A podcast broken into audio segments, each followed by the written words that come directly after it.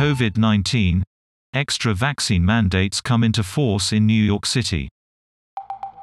The measures include vaccine mandates for private sector workers and children entering venues.